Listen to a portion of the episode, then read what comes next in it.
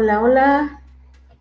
Bienvenidos a esta nueva emisión de Empoderarte. Empoderarte, bienvenida, bienvenida Lucy. Eh, hoy es esta nueva emisión que vamos a hablar acerca de la generación cristal.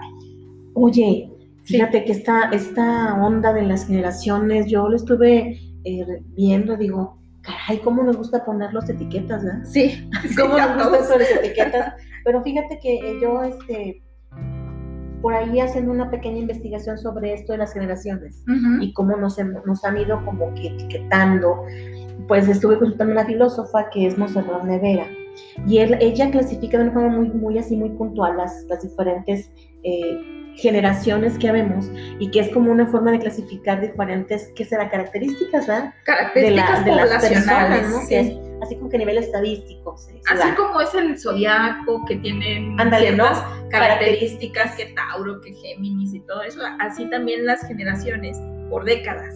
Sí. Digamos que por décadas este, tenemos ciertas eh, eh, coincidencias Sí. por la estacionabilidad de las costumbres y de las tradiciones y, de, y del momento económico político que se vive a nivel mundial, a nivel eh, local. Todo, todo tiene que ver en cuanto al comportamiento, ¿va? Fíjate que yo, yo siempre he sido como muy resistente a las, a las categorizaciones, pero mira, la verdad es sea dicha, aunque hay excepciones, en su generalidad sí se repiten, sí, Sí. hay, sí hay coincidencias.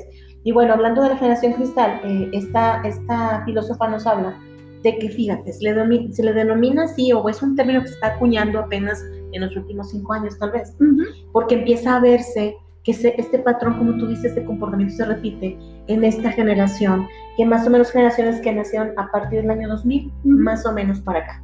Y estos eh, chicos y chicas que andan entre los 15 y los 22, 23 años de edad, son, son chavos y chavas que se caracterizan por aparentemente parecer como más frágiles, más sensibles, eh, más intolerantes a la crítica, a la frustración.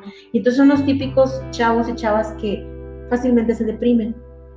Para ver un ejemplo, eh, eh, ahorita que estás diciendo, yo hoy, bueno, viendo el Facebook, es mi amigo, es, un dueño es el dueño de un restaurante y emplea a chicos para que le ayuden, él es chef, y pues puso a- por ahí una publicación y dijo, lo acabo, acababa de contratar, le pedí que me, me lavara los trastes como empleado y renunció. Es neta. Ajá. Entonces, eso implica el comportamiento de los chicos cristal. O sea que no, no toleran nada, No, no no toleró. quieren todo fácil.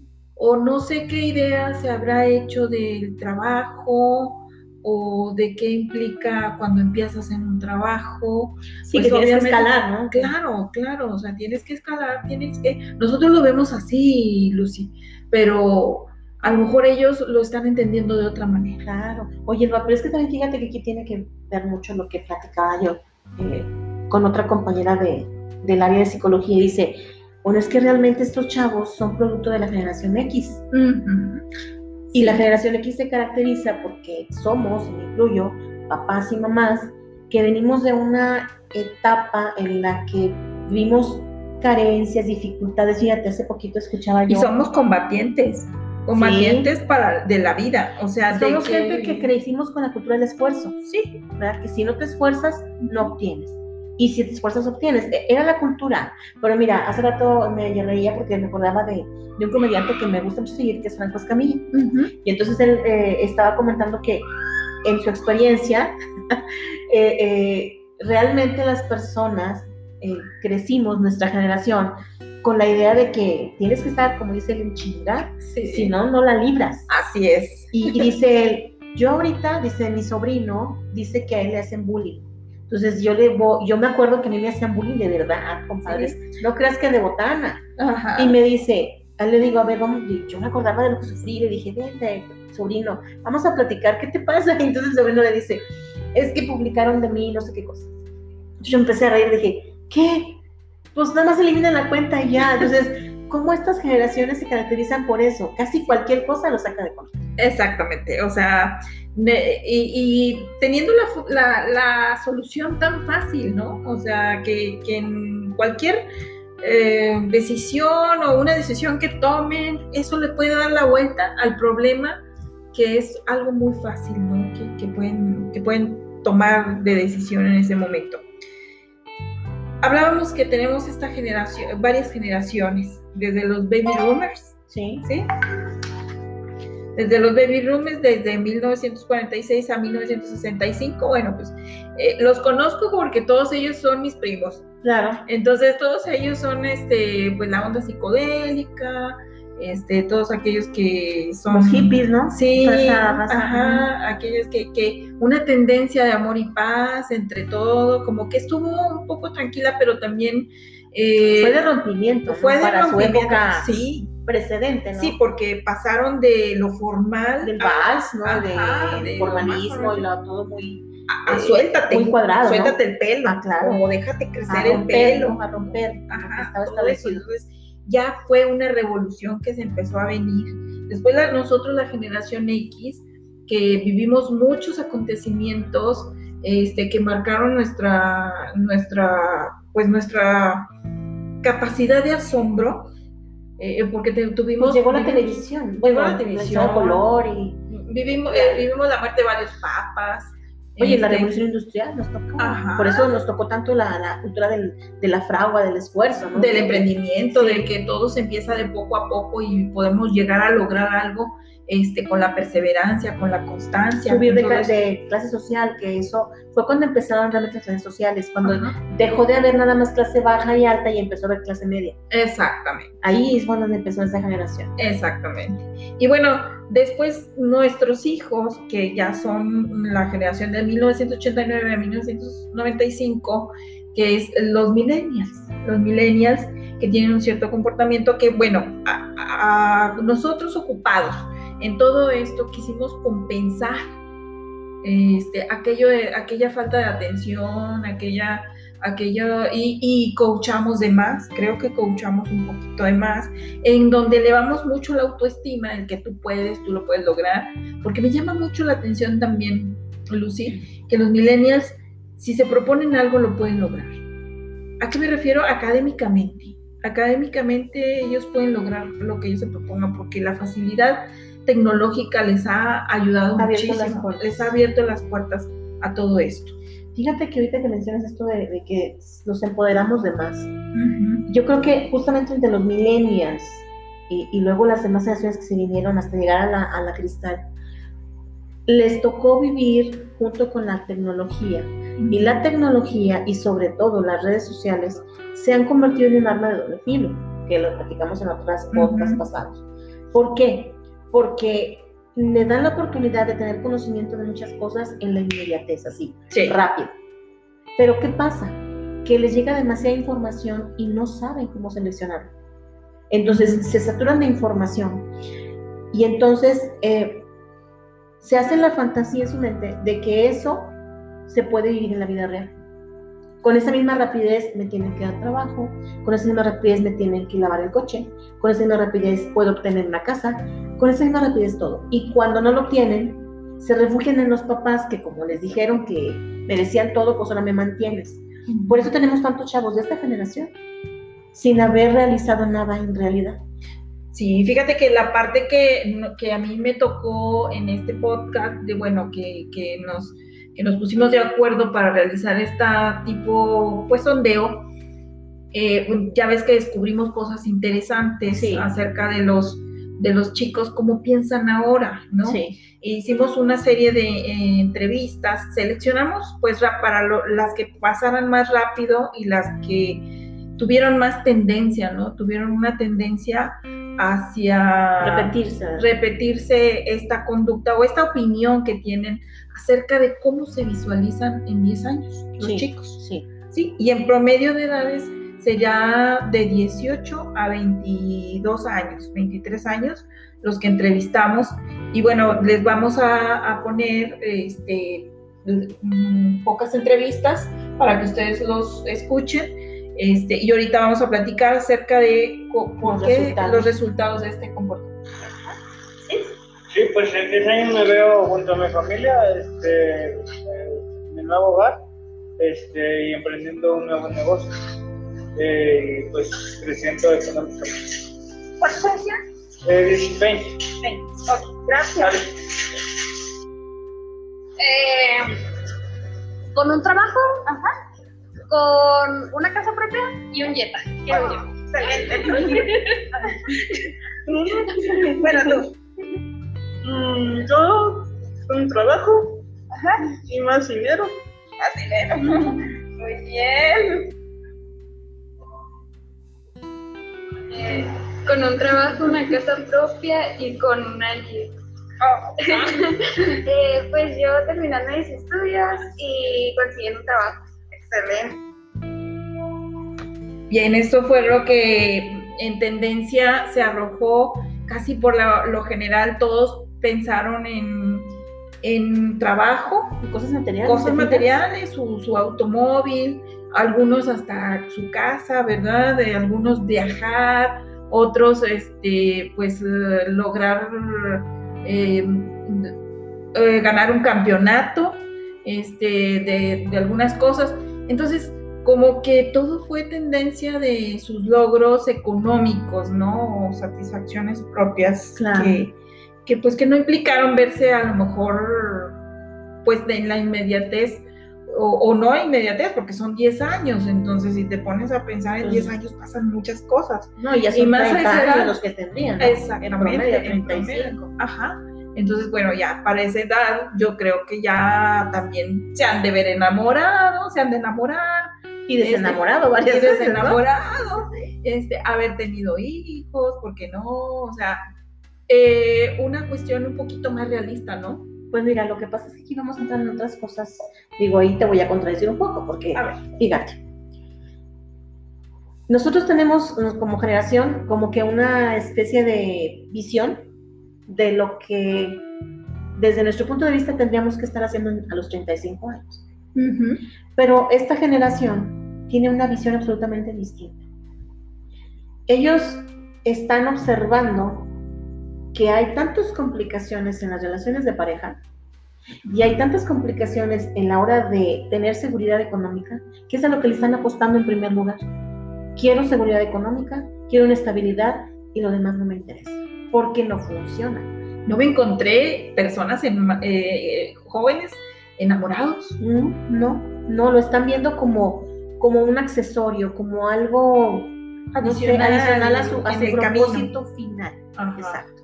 Y entonces, fíjate cómo la, la, la, aquí la cuestión sería preguntarnos, ¿qué es lo que realmente está moviendo a esta generación, en términos generales, ¿verdad? Con todas las salvedades del caso, pero ¿qué es lo que está moviendo a, estos, a esta generación como para que estén tan enfocados solamente en la parte material? Y yo te platicaba desde hace tiempo que platicamos que queríamos hacer este podcast y abordar el tema Ujú. que a mí me inquietó porque yo trabajo con adolescentes. Y adolescentes entre los 16 y los 20 años. Y la mayor parte de los muchachos y muchas de esta edad, en este momento, no solamente hablan de eso, sino hablan de que no quieren una relación de pareja estable. Háblese de cualquier rito religioso, independientemente de eso. No piensen en el matrimonio como, como una Opción. opción de vida. Sí piensan en, en la relación de pareja. El 90% de los que yo platiqué me han dicho que quieren vivir. Eso sí, o sea, quiero una pareja con la cual vivir. Y me dicen, mientras dure. Ah, O sea, ya traen una, una idea de que esto es por cierto tiempo. Entonces eso me, me- me movió mucho porque dije, wow, si tú te vas al- al- a lo que es la base filosófica de una sociedad, lo que conforma una sociedad es lo que pensamos ahora. Pero mira, qué, qué, qué gran problema, porque imagínate, si eh, por una parte estoy pensando en una relación pues no tan duradera, pero por la otra también si estoy, soy de cristal y me ofendo por cualquier cosa, entonces cómo va, Pues por cómo va a estar es que- es que su justamente- situación emocional. Ah, no, bueno, por eso estamos hablando de que es una generación absolutamente vulnerable. Y justamente por esa vulnerabilidad, por esa poca tolerancia a la frustración y por esa poca tolerancia a la crítica, es por lo que prefieren una relación así. O sea, se están curando en salud.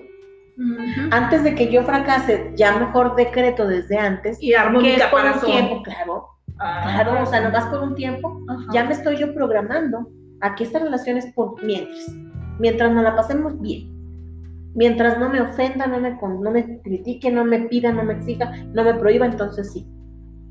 no Y- me cele, no, no me me celen, o sea, todo lo que, todo lo demás. Entonces, aquí, aquí lo, lo complicado, lo, lo delicado y lo que creo que tendría que ser nuestra propuesta dentro de este podcast sería, yo siempre he creído que lo importante de estas este, conversaciones es que ofrezcamos herramientas, sí, pero también que generemos preguntas, que se creen in- inquietudes, para que, para que pongamos un poquito a pensar qué, qué es lo que estamos haciendo y sobre todo esto en base a lo que hacemos las mujeres como, como figuras dentro de esta sociedad, así como funcionamos actualmente, que, que permite que se dé todo, todo, todo la- la- la- el tejido social. Pero también los jóvenes, porque los jóvenes que están en este momento, en esa edad, pues son los que finalmente van a, a- a poblar y a definir la forma de vida dentro de 10 años. Exacto, y por eso el compromiso de saber que hacia dónde vamos. Claro, hacia claro. dónde van ellos, porque de igual forma eh, yo creo que sí nos preocupa cómo va a estar su entorno, ¿no? Su entorno alrededor de ellos, cómo van a ser los sentimientos, y luego con un avance más tecnológico, Sí, o sea, qué Este- miedo, qué miedo que por yo, por ejemplo, ahorita que pues vamos a ser todos robots. Mira, lo malo es que no solamente vamos a ser robots, sino, sino que van a ser robots débiles, Sí, robots Quebrantables. quebrantables, absolutamente depresivos. eh, y, y fíjate, yo, yo me pongo a pensar, dentro de 10 años, que a lo mejor Dios no lo quiera, requiere de un médico, esos van a ser mis médicos. eh, exactamente. Ellos van a ser mis médicos, arquitectos, Van a ser mis abogados. Ajá. Y entonces, sí te cuestiona, sí te lleva, a mí me ha llevado a hacer muchas suposiciones eh, que no logro acomodar. ¿Qué podemos hacer las mamás de ahorita y próximas eh, en lo inmediato para poder eh, revertir esta situación a nuestros hijos en el seno familiar? Esa pregunta está fabulosa porque sí hay solución. Ah, Sí padre. podemos hacer cosas los papás de, sobre todo en los adolescentes. Recordemos que hay dos etapas en la vida de un ser humano en las que podemos, y de hecho se hace, se constituye la personalidad. Es en la primera infancia, de los 0 a los 7 años, y la adolescencia es la segunda oportunidad. Ahí tenemos chance de hacer ajustes y cambios. Si algo no logramos en la infancia, en la adolescencia se puede hacer. Es más complicado, sí, pero sí se puede. ¿Qué es lo que hace que las personas en general tengamos miedo a comprometernos o a aventurarnos en la vida? Básicamente es la, la baja autoestima, es decir, el concepto que tengo de mí, si me siento capaz o no me siento capaz. Y me dices, ¿qué hacer? Pues lo primero que yo recomendaría, y lo, lo digo todo el tiempo con mis pacientes, a las mamás sobre todo, y papás también, ¿verdad? Porque pues cualquiera puede hacer el rol. Lo primero que tenemos que recordar, papá y mamá, o quien sea el cuidador, Tutores. el tutor, sea la abuelita, sea el tío, sea el hermano mayor, sea la madrina, sea quien sea. Lo primero es que tengo que establecer un vínculo con el, el adolescente. Si es con el niño, mejor. Un vínculo amoroso. Un vínculo emocional amoroso. Ujú. ¿Qué quiere decir un vínculo? Una relación en la que estemos tú y yo y, y tú y yo nos interesamos mutuamente Ujú. y eh, interviene el amor. De la calidad de ese vínculo va a depender la calidad de mi desarrollo emocional, de mi seguridad. ¿Cómo puedo desarrollar un, un vínculo de amor? Pues porque me interesas. Ujú. Si yo como adulto no le muestro interés al adolescente o al, o al niño, Que sucede en cualquier relación de amistades. sí se puede dar en cualquier relación, en- en- pero bueno, en la relación de padre, madre con el hijo Ujú. Es vital. Es vital. Es vital. lo pres- lo- Eso es lo que fundamenta tu estructura Sí. emocional, no hay otra cosa. O sea, no, no hay nada, ningún cariño que sustituya plenamente el amor de una madre. Dicho sea de paso, no tiene que ser la madre biológica. ¿eh? Puede ser una madre adoptiva, puede ser la abuela, eh, puede ser la tía, siempre y cuando juegues el rol. ¿Sí? O sea, tú juegas el rol y más, es más, puede ser un hombre el que juega el rol de mamá. Claro. también. Sí, sí, sí. El, el caso es que simbólicamente tú establezcas un vínculo emocional y ese vínculo eh, tiene que ser de amor. Ahora, ¿qué otro ingrediente es muy importante para que esto que tú me preguntas se dé, para detener esto? Tenemos que poner límites y tenemos que marcar las responsabilidades. Sí. Si no hacemos eso, no hay manera. La única forma de establecer y de generar seguridad en un niño o en un adolescente es que les pongas hasta aquí. Si tú no pones un hasta aquí, si no tienes autoridad, estás perdido. Y Sí, está perdido se va, de, se va de más, en más, en más y en más. Se Lo que pasa es que los chavos, lo primero que demandan a gritos es que les pongas un alto. Entre más rebeldes son. Es más la necesidad que tienen de que les pongas un alto. Porque eso les da seguridad. Pero siendo de cristal. No importa, es que son de cristal por eso. Mira, es que aquí está como el- la historia de la gallina Siendo y el de huevo, ¿no? Sí, no. ¿Qué fue primero? ¿Qué fue primero? Este, ¿La debilidad del chavo o mi debilidad como padre? Exacto. Te tienes que cuestionar eso. Porque los hijos no son más que nuestro espejo. Si un hijo es débil, ¿por qué crees que sea débil? Porque, yo no fui firme. Exactamente, porque bueno, por ejemplo, nosotros que estamos en esta región y que de repente ha habido, porque ha habido situaciones muy fuertes, en donde regañas al niño y el, ni- el niño se va completamente directo a la soga. Sí, Qué Sí, sí. fuerte, ¿no? Qué Claro, fuerte. es muy Pero fuerte. es que nosotros mismos construimos esa, ese camino, ¿no? Lo que pasa es que esta generación también tiene una característica. Bueno, no yo creo que desde la X, ¿eh? Desde la X hasta acá. Así. O sea, desde, que- de, de los que nacieron en, el- en los 70s, 80s hasta ahorita, pero cada vez ha sido más marcado, son hijos de papás que trabajan todo el tiempo. Desde la revolución industrial hacia acá, empezamos a volcarnos como padres y madres a la productividad. Cuando se socialmente se nos vendió la idea de que si tú sales a trabajar y trabajas lo suficiente puedes subir el trato social, todos compramos esa idea y nos lanzamos al mercado laboral. Y entonces eso se, eso se generó como, como, como un propósito primario. Quiero tener, quiero tener, quiero tener. Y entonces, ¿qué pasó? Los niños se quedaron en la casa solos. O al cuidado de las abuelas, al cuidado de las nanas o de los hermanos mayores. en Y donde esto- no había, en donde el niño precisa o niña precisamente no es el vínculo que él quiere, ¿no? No, es que no existe. Porque regularmente, eh, en casos excepcionales sí. O sea, hay veces que las abuelas hacen un papel excelente y mis respetos para las abuelas y los abuelos que hacen un muy buen don de papá y de mamá. Pero, ¿qué pasa cuando se lo dejas a la, a la mamá, a la abuelita, y la abuelita pues está muy cansada y, y ya no tiene paciencia y, y está enferma y bueno, ahí déjalo. Y ahí lo dejan, como si fuera un bulto. O cuando se lo dejan a la hermana mayor, que no tiene más de 12 o 13 años. Entonces, Caray. cuando tú, cuando tú ves esas realidades, dices, entonces por eso, desde entonces, tenemos generaciones que, que- que crecieron con esta debilidad, porque no hubo freno, no, no, no hubo límites, no hubo estructura, no hubo hábitos, no hubo nada de lo que, de lo que el rol del vínculo ma- maternal y paternal nos da Exactamente. Para funcionar. Yo no digo, de ningún modo voy a asegurar que esa fórmula de la familia tradicional sea la mejor. Pero, por ejemplo, en este caso, lo que más se puede recomendar de que, bueno, ya soy mamá o papá, trabajo todo el tiempo, ando de aquí para allá con ocupaciones económicas, entonces creo yo que podemos establecer tiempos de calidad como padres con los. Tiempo de calidad es uno, Ajá. eh, poner límites es otro, Poner límites. Dar responsabilidades a los hijos Ujú. en todo momento, no, no, Ajá. no se, y sobre todo yo los invito a que se quiten el miedo a que algo les va a pasar. Sí, por la sobreprotección y todo aquello. Hay que, hay que tener eh, la seguridad de que no va a pasar nada, claro, mientras sea dentro del contexto de- del hogar.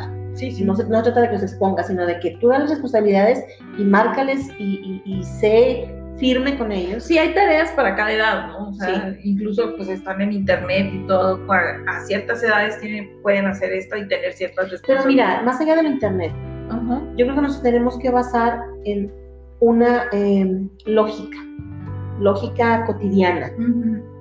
Papás, mamás, eh, cuidadores de los hijos, tanto niños como adolescentes. basémonos en la lógica. Si ya alcanza el fregadero, ya puede lavar trastes. Claro, ya puede regar el jardín, Lo que alcance su estatura ya lo puede hacer. ya puede limpiarle al perrito, si quiere mascota, bueno, pues es, implica una responsabilidad. no lo va a cuidar mamá ni papá porque pues ellos de por sí están trabajando y todo, ni abuelita tampoco, ni abuelito. Así es. Así que Ahora, lo, lo- lo delicado y lo que quiero que se quede aquí como reflexión es que los papás tenemos muchos, mucho que hacer. Eh, no importa bajo qué esquema de familia estemos. Si es la familia tradicional, si es la familia biparental, uniparental, de dos hombres o de dos mu- mujeres, como sea. El hecho es que sí podemos establecer vínculos de calidad, donde nuestro vínculo sea de padre o de madre, para poder estructurar, eso quiere decir, para poderle dar un eh, orden a lo que siente el joven y a lo que siente el niño, para que entonces pueda sentirse seguro. Exacto. Y que además de que podemos hacer esto, tenemos que estar bien conscientes de que son jóvenes que no solamente están en riesgo ellos, sino que de- dependiendo de lo que ellos decidan, se pone en riesgo la sociedad que queremos construir. Sí, Que eso es lo que me preocupa muchísimo. ¿Qué, ¿Qué clase de sociedad? Y esa es la parte que quiero que se quede como reflexión. Papás, mamás que nos están escuchando, ah, cuidadores que nos escuchan, jóvenes que nos escuchan, se han puesto a pensar la responsabilidad que tenemos frente a los próximos 10, 20 años de, de- de tiempo hacia adelante. Ahora les cambiamos la pregunta a este segmento, ¿no? Sí, Nos hemos puesto a pensar cómo nos vamos a ver dentro de, cómo nos vamos a ver con nuestros hijos o ellos cómo se van a ver dentro de 10 años. sí. sí, ¿Cuál va a ser el, cuál va a ser la cuestión emocional o el entorno social de 10 años? estamos desafortunado o afortunadamente, no sé cómo lo veas, pero estamos frente a una sociedad donde los grupos de poder ya tienen un plan. Ujú. Yo siempre he dicho que tenemos que ser analíticos y pensar y, y proponer y, y no, y no irte con lo que te dicen, sino investigar para que tú también seas parte de esto y no te lleven. Pues a subirnos al barco. Hay que subir Hay que subirnos al barco y, y navegar. Y, navegar y reflexionar, eh, Antes, de, antes de decir a todo que sí o dejarnos llevar por el- la corriente de las tecnologías, de la inmediatez, de, de que hay derechos para todos pero no hay obligaciones. No. Tenemos que sernos responsables, Con mucho valor. Valores. informarnos y sobre todo ser responsables porque creo que la medida en que eres responsable estás viendo al otro, no nada más te ves. Claro. Claro, y entonces eh, más adelante, más adelante hablaremos algo acerca también de las bases espirituales, ¿qué te parece? Estaría excelente. estaría Para excelente, reforzar este podcast. Estaría excelente. Muchas gracias. Gracias a Lucy. ti, Elba. Un placer. Igualmente, y pues eh, estén atentos a nuestros podcasts que vamos a seguir atendiendo este tipo de temas que les inter- nos interesa a todos como familia y pues Y para que te llevan a empoderarte. Claro, empoderarnos. Empodérense, compañeros. Gracias. Gracias.